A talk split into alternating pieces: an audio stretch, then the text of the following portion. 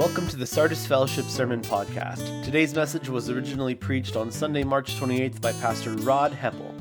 This is the third message in our Easter 2021 sermon series entitled The Battle of the Wills.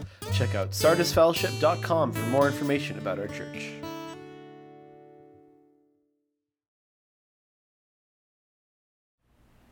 Next Sunday is Easter Sunday, and we are allowed to gather in person indoors with 50 of us at a time. So, wahoo!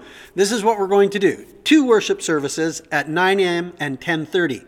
But there's a few things you need to know about this service. One, you need to sign up online through our website, or you can call the church office. We will also need to socially distance and wear masks. And while our worship leader can sing without a mask, we can't sing at all. And I know that's a bummer, but while these restrictions make it maybe a little more difficult, we don't want to lose sight of the joy of being able to meet together and worship Jesus, the risen Lord. So, here's what you can expect for our service next Sunday it will be a joyous, celebrative worship service. There will be a live worship team and a live sermon. We will focus on the resurrection of Jesus Christ our Lord. We will also be participating in communion together. So, sign up through the website and come on out and join us for worshiping our risen Lord next Sunday on Easter. Also, for families with little kids at 11:30, you're still going to have your egg hunt out back behind the church building and Pastor Tim will be leading you there. So join him there at 11:30 next Sunday with your kids. Before I begin my message today, I want to encourage you parents with younger age kids to take advantage of some of the resources that can really help you teach your kids about Jesus and the resurrection, especially with Easter coming. Uh, now, next Sunday at the Egg Hunt, you will be given your Sardis Kids packet that you get each month. And in there are a lot of ideas and information about how you can teach your kids to follow Jesus. And you can track with the Sardis Kids online with all the questions they have. Now, by the way, for the adults who've never watched one of the Sardis Kids services, you can find that right underneath this main worship service on our website. Just click on the Sardis Kids. You should take a look at it. It's excellent. Parents with kids, one of the resources I want to bring, make you aware of is that uh, we have something called Right Now Media. And Right Now Media Just for Kids is a video library of hundreds of different videos and teaching tools for kids. You can play it on almost any device. And it really is a, a, very good quality. And it's free. That's the best part. So take advantage of this great opportunity to tap into Right Now Media so that you can help teach your kids the amazing truth of who God is. You go to our website, you click on the Sardis Kids button under the ministries banner. You'll just scroll down a little bit. You'll see Right Now Media just for kids. Click on that link, fill out the form, and you're done. You have access to all of that. Also, for you adults out there, you can click on the Right Now Media banner and also sign up to see hundreds of Christian teaching videos, sermons, all that kind of stuff. It's free to you as a church. We pay for a monthly subscription, and I really hope you take advantage of that. All right, the commercial is now over. Here we go on Battle of the Wills. This is our third sermon in this Easter series as we look at Jesus' life as he's heading to the cross. Now, you might remember from last Sunday, we, look, we looked at Luke 9 51, where Jesus says that uh, he resolutely set out for Jerusalem. And we looked at that steadfast determination of Jesus to be on mission, to fulfill Scripture, to do the will of his Father, which meant going to Jerusalem to die on the cross. And remember what our application was? That just as Jesus had to resolutely set his mind on Jerusalem, so we need to resolutely set our eyes on Jesus, to abide in him, which means to obey him. Then we also talked about the fact that wherever we go, Jesus goes with us. And some of you told me how impacting that story was about the teenage girl in the skit that I was describing, where she didn't want Jesus to go with her to the party. And she tried to explain to Jesus that, you know, this really wasn't going to be the crowd that he would enjoy. And so in the end, she tells him to stay here. But the truth is, we know that Jesus doesn't stay at home, does he? He goes with us wherever we go. So that was last week's message. Now, today, again, we're looking at this message on Battle of the Wills. And I want us to focus on one phrase in particular that Jesus speaks to his disciples in the Garden of Gethsemane. Now, most of you will be familiar with this. It's when, when Jesus had taken the disciples to the Mount of Olives to pray with him after they had shared that Last Supper together. Now, the Mount of Olives is located right beside Jerusalem. It's just a short walk down the hill of Jerusalem, through the Kidron Valley, up the other side to the Mount of Olives. It's about an hour's walk. Now, this place, the Mount of Olives, was covered with olive groves, like gardens of trees, and for that reason, the name. And it was here that Jesus became overwhelmed with sorrow, even to the point of death. It was now more than ever that he needed someone to stand with him. But when Jesus returned to find his disciples, they weren't praying. His closest friends, Peter, James, and John, they were sleeping. And it's in this context that he utters the words, The spirit is willing, but the flesh is weak. Now, you've probably heard that statement before, right? And it's not hard for us to really understand what it's describing about our human experience. We, we often feel a desire deep in our heart, uh, a good one, one where we're determined to follow through on it, and then something happens, and we don't follow through. And that something Jesus calls here the flesh. Your spirit wants to take you here, but your flesh wants to take you there. We identify with this statement. We have a thousand different ways in which it gets worked out and applied in our lives, unfortunately. Now, maybe you've tried one of those keto diets, you know, where you're not going to eat any carbs or sugars and it's all protein, and you even take a spoonful of lard and put it in your coffee. We do all sorts of crazy things like this because we're on this diet, and maybe it works, right? You're doing pretty good, let's say, and uh, then all of a sudden, someone drops off a batch of fresh made cinnamon rolls. And you come through the door of your house, and before you even see them, you smell them. And, and, you're already in trouble. You know, you start to weaken just a little bit. And, and then you come up and you see them on the counter, and they're covered with Philadelphia cream cheese icing. And they're oozing out melted cinnamon and brown sugar and butter. And then the Achilles heel of it all, you see those raisins poking through. Yes, those raisins. For some of us, that's the temptation. And for some of you, the temptation just went away.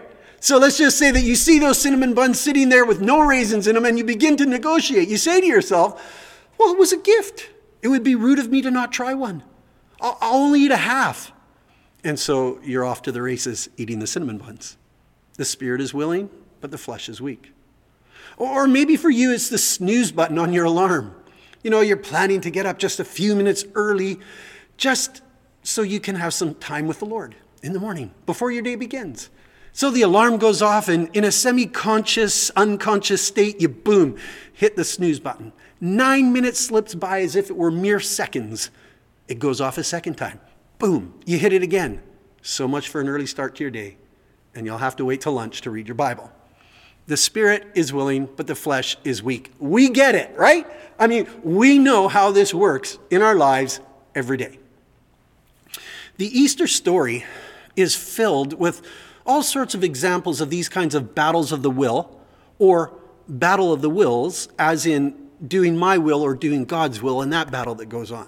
And we're going to see a lot of this battling going on in today's passage of Scripture that we're going to look at. Now, often on Palm Sunday, we reflect on that part of the story in Jesus' journey to the cross, but we're going to move it ahead um, a few days to Thursday night because I want us just to focus today on what happened on Thursday, the night of the betrayal and the arrest. And it was here that we see this tremendous battle that ensues between that of Jesus' will and the will of the Father, and that of the disciples' will and the will of Jesus. And I'm going to do something that's just a little bit different today, and I'm, I'm hoping this works because we're going to read a very long portion of the story of Jesus' life on that night, Thursday night before he died. And, and I think that it's good because it's a story, right? And, and woven into this story are all sorts of illustrations of the battles of the will that are going on. The disciples with Jesus, Judas with Jesus, the religious leaders with Jesus, Jesus with the Father, Peter with Jesus, right? So we're going to look at Matthew 26, 41. Let it be the lens as to how we see the story. Jesus says, Watch and pray so that you will not fall into temptation. The spirit is willing, but the flesh is weak. So that's the lens. In this story, we're going to see the battle between the spirit and the flesh. And, and when we say spirit here, we're talking not about the Holy Spirit, but rather about the spirit of the human will the desire of our heart to be faithful to Jesus, and then our flesh, that natural bend that we have towards sin that seems to get in the way. The spirit is willing, but the flesh is weak. It's talking about how our inner desire is to do right before God, but then it's overshadowed by this weakness of our flesh. With that in mind, let's look at our story. Matthew chapter 26. Then one of the twelve, the one called Judas Iscariot, went to the chief priests and asked, What are you willing to give me if I deliver him, Jesus, over to you? So they counted out for him thirty pieces of silver. From then on, Judas watched for an opportunity to hand him over.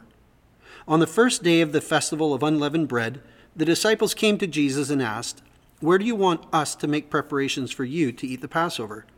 He replied, Go into the city to a certain man and tell him, The teacher says, My appointed time is near. I am going to celebrate the Passover with my disciples at your house. So the disciples did just as Jesus had directed them and prepared the Passover. When evening came, Jesus was reclining at the table with the twelve. And while they were eating, he said, Truly I tell you, one of you will betray me. They were very sad and began to say to him one after the other, Surely you don't mean me, Lord. Jesus replied, The one who has dipped his hand into the bowl with me will betray me. The Son of Man will go just as it is written about him. But woe to that man who betrays the Son of Man. It would be better for him if he had not been born. Then Judas, the one who would betray him, said, Surely you don't mean me, Lord, our rabbi. Jesus answered, You have said so. While they were eating, Jesus took bread, and when he had given thanks, he broke it and gave it to his disciples, saying, Take and eat, this is my body. Then he took a cup, and when he had given thanks, he gave it to them, saying, Drink from it, all of you. This is my blood of the covenant, which is poured out for many for the forgiveness of sins. I tell you, I will not drink from this fruit of the vine from now on until that day I drink it new with you in my Father's kingdom. When they had sung a hymn, they went out to the Mount of Olives. Then Jesus told them, This very night you will all fall away on account of me.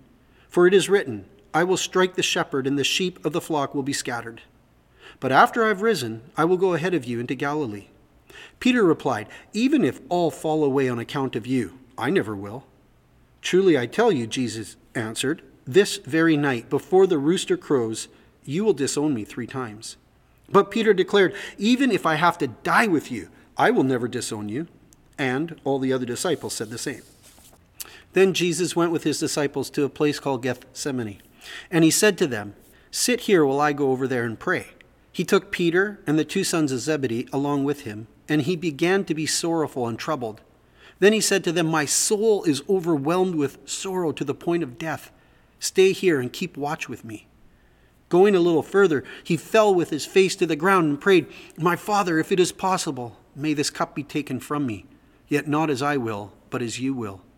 Then he returned to his disciples and found them sleeping. Couldn't you men keep watch with me for one hour? He asked Peter. Watch and pray, so that you will not fall into temptation. The spirit is willing, but the flesh is weak.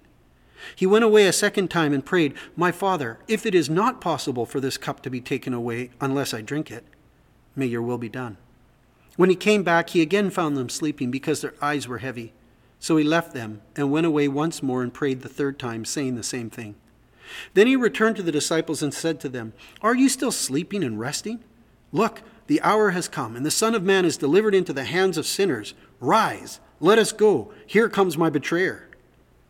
While he was still speaking, Judas, one of the twelve, arrived. With him was a large crowd armed with swords and clubs, sent from the chief priests and the elders of the people. Now the betrayer had arranged a signal with them. The one I kiss is the man, arrest him. Going at once to Jesus, Judas said, Greetings, Rabbi, and kissed him. Jesus replied, Do what you came for, friend. Then the men stepped forward, seized Jesus, and arrested him.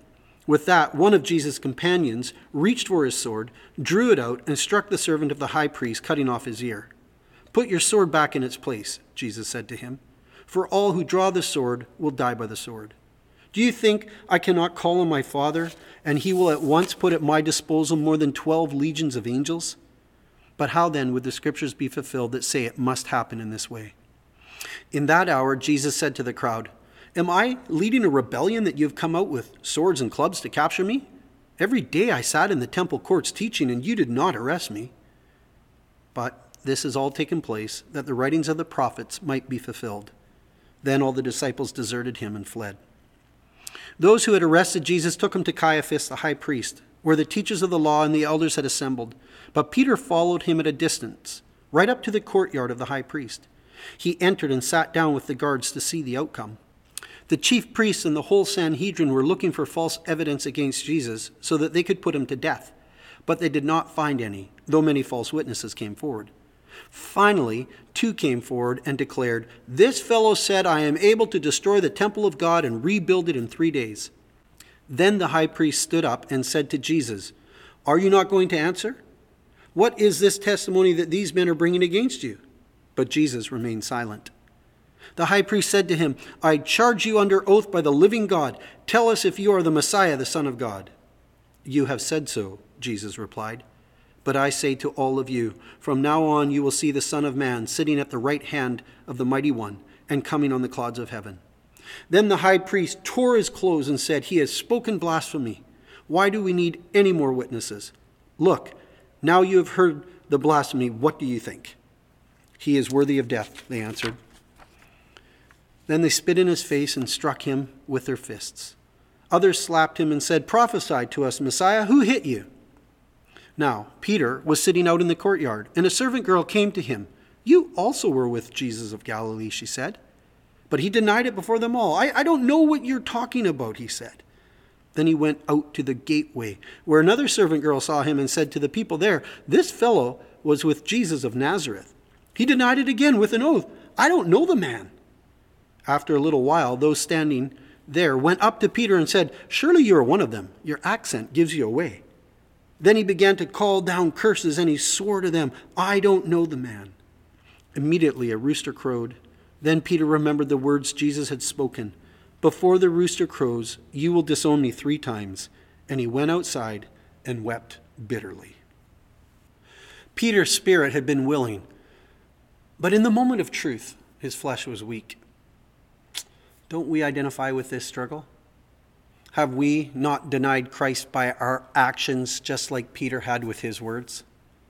Have there not been times when we've failed to stand up and be counted with Christ as we should? We're more concerned about being accepted by those around us than being identified with Jesus, our Lord. At school, the crowd doesn't talk about Jesus. That's not cool. And so you blend in, or worse, you join in. I remember what that's like. I was in school once too. One minute you're at camp and you're throwing a stick on the campfire and you're telling everyone about your recommitment to Jesus. And then time passes, the fall comes, life goes back to normal. The spirit is willing, but the flesh is weak. We all have our stories. We know how this works. We, we have these spiritual moments, uh, moments that we call mountaintop experiences, right? Where we feel the love and the forgiveness and the grace and the closeness of Christ in our lives. And it's in those moments that we say, along with Peter, I will never disown you. But then a moment of testing comes the trials and temptations of this world, and, and we're not watching and we're not praying. We've let our guard down, and the flesh gives in.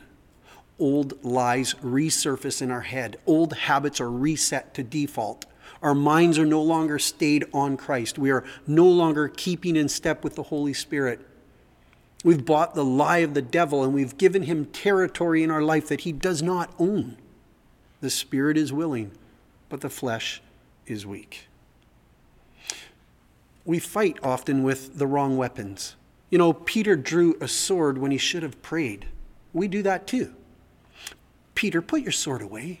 You, you can't fight spiritual battles with a sword. You, you need to pray.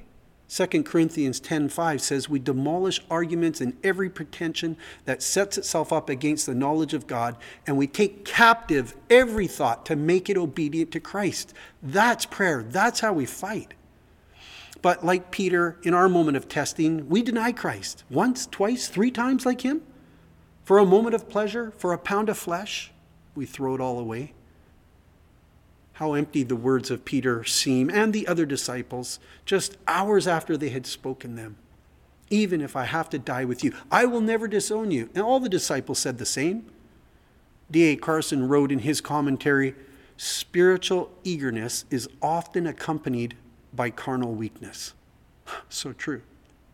Watch and pray, Jesus said, so that you will not fall into temptation. Watch means to stand guard, in this case, to stay awake, to be a support to Jesus by praying with him. Prayer means to seek God, to know where our strength comes from when we're fighting a spiritual battle. That's what Jesus needed from his friends. But in that moment, the anguish that he felt was because he truly stood alone. The cross before him, it was the will of the Father, it was his to bear. So he says, My soul is overwhelmed with sorrow to the point of death. Stay here and keep watch with me. At the close of this message, there are many points of application that could be made from this story. But I want us to see two this morning. One, that the key to overcoming the weakness of our flesh, according to this passage, is to watch and pray, to be aware of our enemy who schemes against us, and to call out to God for the strength that we need to fight against him. Ephesians 6 11 and 12 says, Put on the full armor of God so that you can take your stand against the devil's schemes. For our struggle is not against flesh and blood, but against the rulers, against the authorities, against the powers of this dark world, and against the spiritual forces of evil in the heavenly realms. We know our enemy. We fight a spiritual battle. We, we see the physical reality. We see hatred and drunkenness and abuse and drug addiction and sexual sin, unwanted pregnancies, poverty and homelessness. But do we see the spiritual enemy behind it all? Let's not kid ourselves. We are at war. We're at war for our faith. We're at war for our marriages. We're at war for our children. We need to watch and pray. I want to clarify that the phrase, the spirit is willing but the flesh is weak, should not be seen as an excuse for sinning. As if to say, oh, well, it's my flesh. Like, what can I do? That's not the takeaway from this phrase. Uh, the phrase is an awareness of our human limitations and our absolute dependency upon God for his divine power in our lives. That's why he's given us the Holy Spirit who lives within us. The Holy Spirit guides us and instructs us in truth and righteousness. And our job is to listen to him and obey, to keep in step with the Spirit, like we've talked about um, last week. Now, the second point of application that I see here is that we want to model Jesus, not the disciples. The disciples talked the talk but couldn't walk the walk, or they couldn't walk the talk. Jesus is the one who prayed, Father, not as I will, but as you will. That, that's how he knew not to pull out a sword to defend himself, but rather to allow himself to be led away, falsely tried, and ultimately killed, as the will of the Father. As Isaiah 53 says, he was led like a lamb to the slaughter, and as a sheep before its shearers is silent, so he did not open his mouth. Jesus knew the will of the Father, that he was to be our Passover lamb. His body was broken, his blood was shed, and the new covenant was established for the forgiveness of our sins. That is the beautiful picture and story of Jesus and the will of God. Now, I don't know what situation in life you're facing right now, but I know that God knows and that He's speaking to you about it. He's speaking to you about a way that He has that He wants you to walk. But there's a battle that goes on inside of you between the spirit and the flesh. You need to choose today. You maybe need to choose in this moment to pray the prayer that Jesus prayed and say, Not my will, but yours be done. I'd like to lead us in prayer. Our Father in heaven, you know each of us intimately. You know our makeup. You know our life story. You know us better than we know ourselves. And you know that there is this battle that rages on inside of us between our spirit and our flesh. And we say today that we need your empowering. We want to watch and pray, but to declare your will be done, we need you to empower us by the Holy Spirit that we would say yes to you. Help us to take that right step this week in the right direction of following you obediently. Help us to set our eyes on Jesus Christ, who was willing to go to that cross, and through his death on the cross, he conquered death. He conquered sin, and the resurrection proved it. And he gives us that resurrection power that we might say, Your will be done in our lives. Make us as wise as serpents in the world we live because the enemy is very shrewd, but make us innocent as doves that we might live as people who are humble and gentle. We ask this in the one and only powerful name of Jesus Christ, our risen Lord and Savior. Amen. then you can discuss these questions. One, of all the various aspects of the story that we read today, which part really resonated with you? Two, can you think of a time in your life that you can share with others when this phrase, the spirit is willing but the flesh is weak, was true? Three, why do you think we lose our resolve to follow through? And four, what does watch and pray look like in your life? God bless you. We'll see you next Sunday, Easter Sunday. Make sure you sign up online. Thanks for listening to the Sardis Fellowship Sermon Podcast. For more information on Sardis Fellowship, please check out sardisfellowship.com.